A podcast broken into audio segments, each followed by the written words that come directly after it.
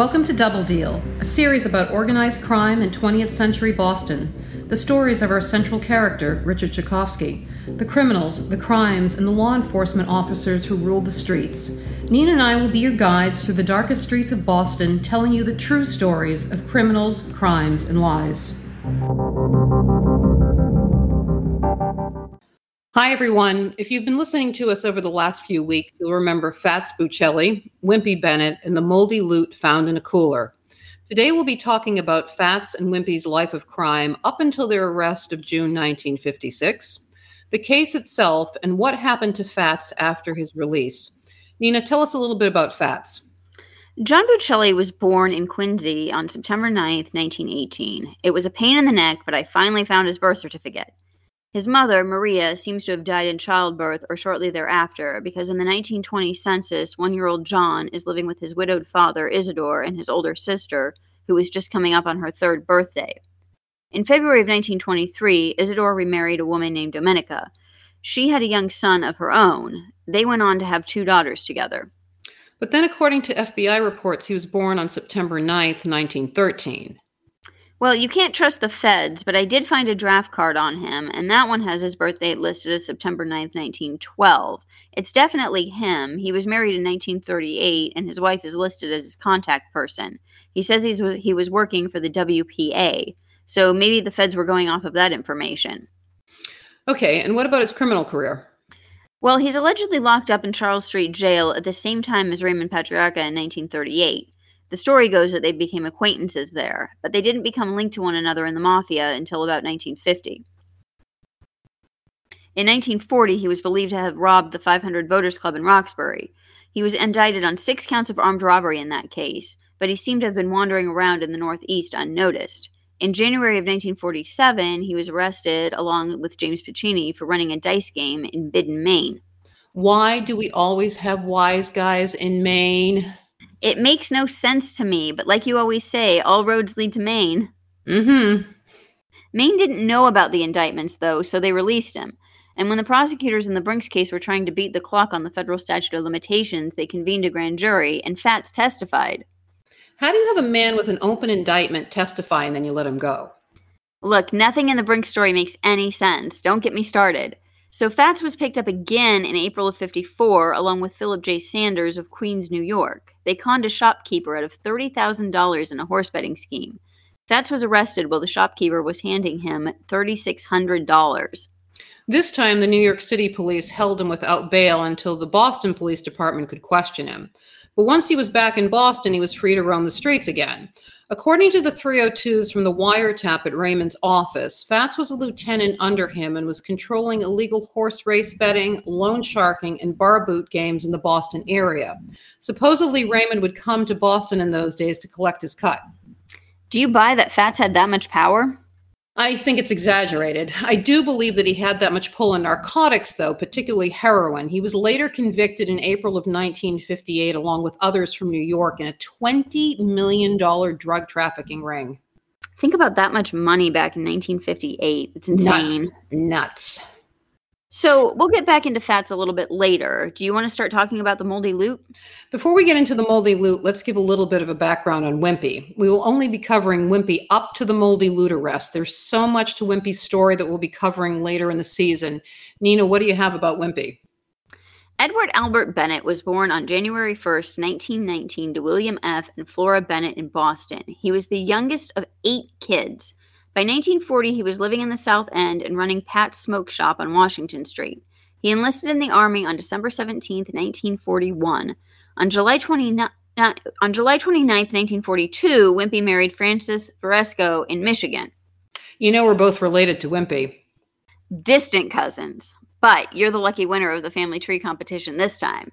I guess we should explain that we're both genealogy junkies and we have some geeky competition going to see which one of us is more closely related to random people. This is one that I was not hoping to win. Well, better you than me, but Wimpy was also a direct descendant of, of William Brewster. Think about that Mayflower crowd. He should have been in the social register and not in the can. Well, neither of us can lay claim to that ancestor yet, but why was he called Wimpy? Back in those days, White Castle was a popular burger joint in Boston. Popeye was a popular cartoon, and one of the characters was named Wellington Wimpy, who would say, I will gladly pay you Tuesday for a hamburger today. Wimpy ate those damn steam onion riddled burgers every single day, hence the nickname Wimpy. Well, I did a little digging because I wasn't familiar with the comic. Wellington Wimpy was described as, quote, a soft spoken romantic, intelligent and educated, a lazy coward, a miser, and a glutton. He's also a scam artist and also a tramp, but pretends to have high social status. Besides mooching hamburgers, he also picks up discarded cigars. How apropos. All right, tell us about Wimpy's war service. So, Wimpy was a private in the Air Corps and was awarded the Distinguished Flying Cross for his service. After he was discharged, he returned to Boston. How exactly Wimpy found himself entrenched in the Boston crime scene and eventually aligned with the McLaughlin brothers is unclear, but his older brothers were also involved in the rackets. I do know about the boosting, though. I remember overhearing stories about Wimpy and his booster pants. I was little and I tried to imagine what that outfit had to look like this kind of crazy combo of either oversized overalls or pants with some sort of bungee cord thing tied around his waist so he could expand it in order to tuck in all his little stolen goodies. I can imagine it. So, you'll recall from episode three that Wimpy was held in contempt for refusing to testify at the Brink's grand jury in December of 52. He was eventually released, though. He was in Charles Street Jail in 1949 along with Fats, but I couldn't find what the case was or if they were co defendants. Wimpy and Fats shared an office at 617 Tremont Street in Boston. The name of the company was B&P Construction. Wimpy originally owned the building but sold it to John Hindio. We'll get into Hindio's story shortly. The office was remodeled the month before. Two events led up to the search, the first being the arrest of Jordan Perry. Oh, this is another one of those stories that makes me crazy. Jordan Perry and his many aliases Robert Agara, George Gregorio, Alan Gregory, Francis F. Mirny, Thomas Ballou, and David Zalafsky, just to name a few. Back in 1953, Perry was picked up for passing bad checks in Toledo. He was sent to Lewisburg, Pennsylvania. Stanley Gusciora was locked up there at the same time. Perry was paroled in July of 55, but a warrant had been issued for his arrest again in January of 56 because he was a suspect in a $7,500 payroll holdup. The other odd thing about the story is that a man named Thomas Ballou was picked up in May of 56 for harboring Richardson and Faherty. The two men were holed up in a Dorchester apartment trying to avoid the Brink's trial. That story is coming up in a few weeks. On June 3, 1956, Perry was picked up in Baltimore when he passed a sticky, suspicious looking $10 bill. The owner of the arcade called the police, who showed up to find Perry still there. After searching Perry and his hotel room, the Baltimore Police Department found $4,635, and the money was identified by the serial numbers to be from the Brink's heist. Perry told the police that he found the, the money in the foundation of a house he was repairing in South Boston. But he soon changed his story and told the authorities that Fats and Wimpy gave him the money and told him to go spend it. During questioning, Perry told the feds that he was in business with Fats and Wimpy. He stated that on the evening of June 1st, Fats asked him to rip a panel from a section of the wall in the office, and when the panel was removed, Fats reached in and removed the cover from a metal container. Inside this were packages of bills which had been wrapped in plastic and newspapers. Fats told Perry each package contained $5,000. This is good money, Fats said, but you can't pass it around here in Boston.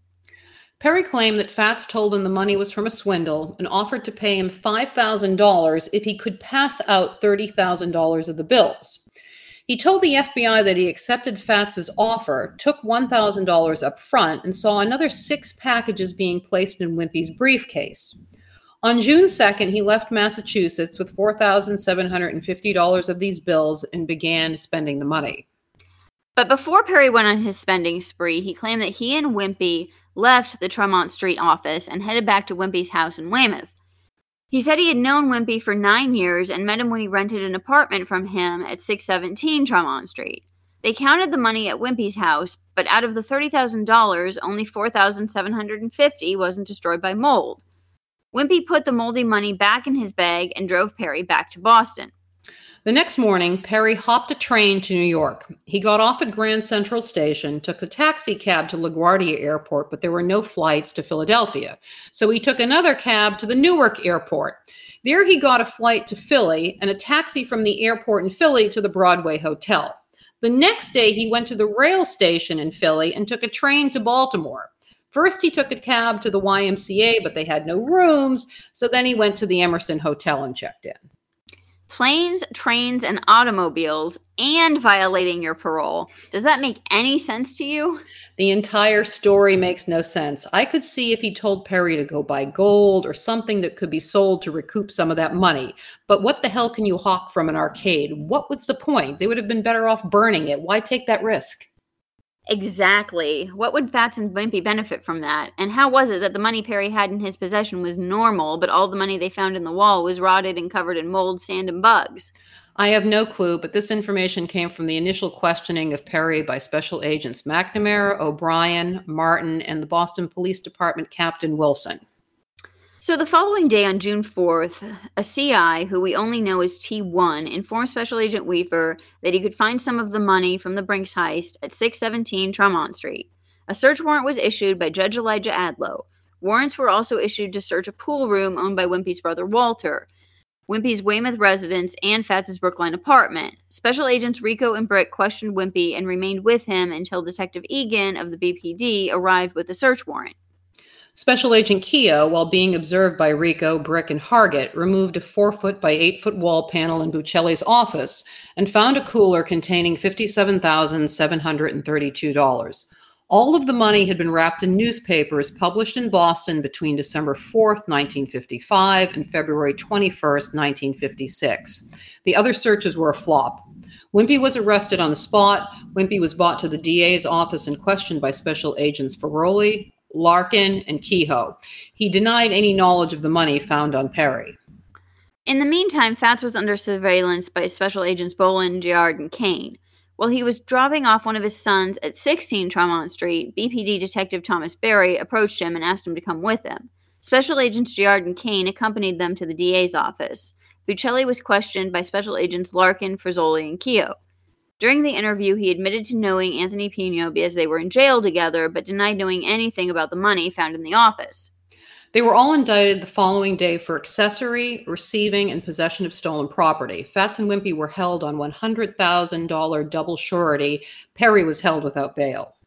Yeah, well, probably because he was in violation of his parole. Hello.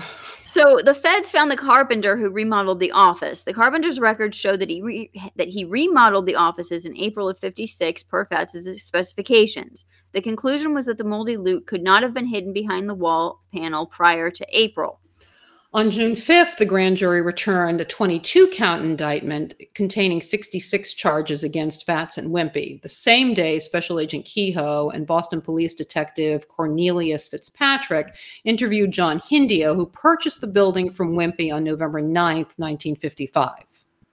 Hindio told them that on February 11, 1956, he leased the basement offices to Buccelli for $100 a month. Shortly after that, Fats approached Hindio and told him he wanted to remodel the offices and asked him if he knew someone. Hindio recommended someone named Jerry, who gave Fats an estimate of $90 for the labor. Fats told Hindio that he want what he wanted, and Hindio procured the materials. The materials were received on March 29th, and the work was completed on April 4th. Buccelli paid $90 for the labor and another $96.46 for the materials, all in cash. As for Hindio himself, there isn't much out there about him except for the property records and an article from 1977 about his grocery store closing in the South End. Big John, as he was called, was heading back home to St. Clair, Pennsylvania. That was another strange situation. Neither of us could find a birth record, a census, a birth certificate, or a death certificate.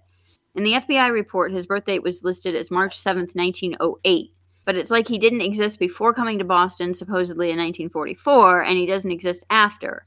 And there's nobody else in the entire United States before or since with his last name. Also, he was listed as, as operating a toy store out of the 617 Tremont Street location, but Perry said the toys belonged to Fats. I personally think it was a deep cover. Which government agency he was working for is probably something else we'll never know. No shortages of mysteries in this story. The only records of him are the residence listings from Boston. In 1962, 63, and 64, a woman showed up at his Dedham Street address. She was listed as Catherine Hindio, widow of Samuel. Then poof, she was gone. There are no other records. Let me get back to the carpenter. Gerald Lavoie was interviewed on June 6th, and his statement lined up with Hindio's. Lavoie did state that he thought Bennett had nothing to do with the office or the remodel work. Wimpy was there several times while he was working, but the only conversation was Lavoie asking him what he thought of the work and Wimpy's response of, okay. Then the feds went to Payne's Furniture to inquire about purchases made by Fats. Oh, I miss Payne's. I had an emerald green chaise long from there. It was gorgeous. No one cares about your furniture memories. Mm, well, I do. Okay. So what did they find? Roughly $1,200 of furniture, but most of it was for his girlfriend Joyce, except for a bachelor's chest in the office. On June 7th, the grand jury returned an additional 48 indictments against Wimpy, Fats, and Perry. Wimpy and Fats were charged with receiving $55,000 and Perry of receiving $30,000. All three were indicted on conspiracy to receive stolen goods. Fats and Wimpy were arraigned on June 8th. Perry was returned to Boston and arraigned on June 20th. Well, don't forget about the $500 bill story. Oh man, I actually almost did. Okay, Perry said that on May 30th, Buccelli gave Perry a $500 bill to break for him. Perry approached Mario Mastro Totoro to make change for him. Mario went to the Union Park Bar, my old neighborhood, and asked the owner, James Moses, to take the $500 bill off his hands. James asked his wife to go to the bank with the bill. Badia Moses deposited the money in her personal bank account, and James passed it off to Mario and Perry. Special Agent McNamara questioned the Moseses and the bank manager. The bank was still in possession of the bill, and it was checked against the Brink's loot and all other robberies. Another flop. The bill was clean. And surprise, surprise, the fingerprints that were taken from the cooler, the newspapers, and the money also came up blank. While the investigation was continuing, the judge decided to split up the suspects. Wimpy was sent to Springfield, Fats to New Bedford, and Perry was at East Cambridge.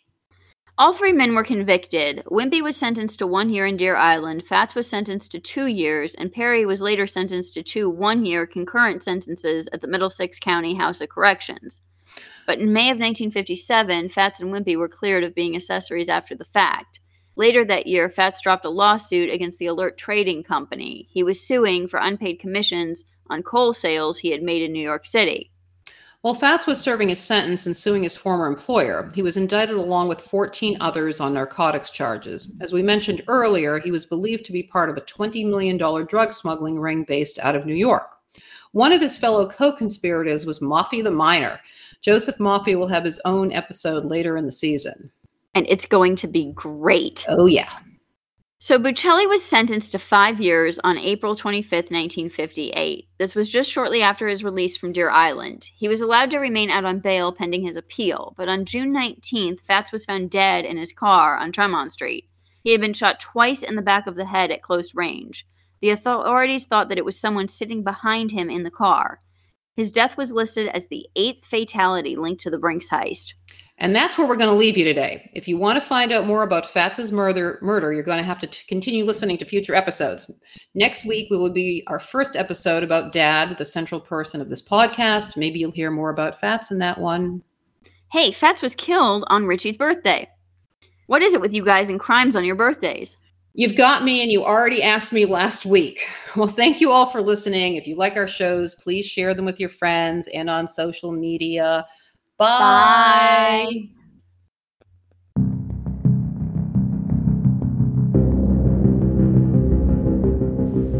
Double Deal True Stories of Criminals, Crimes, and Lies.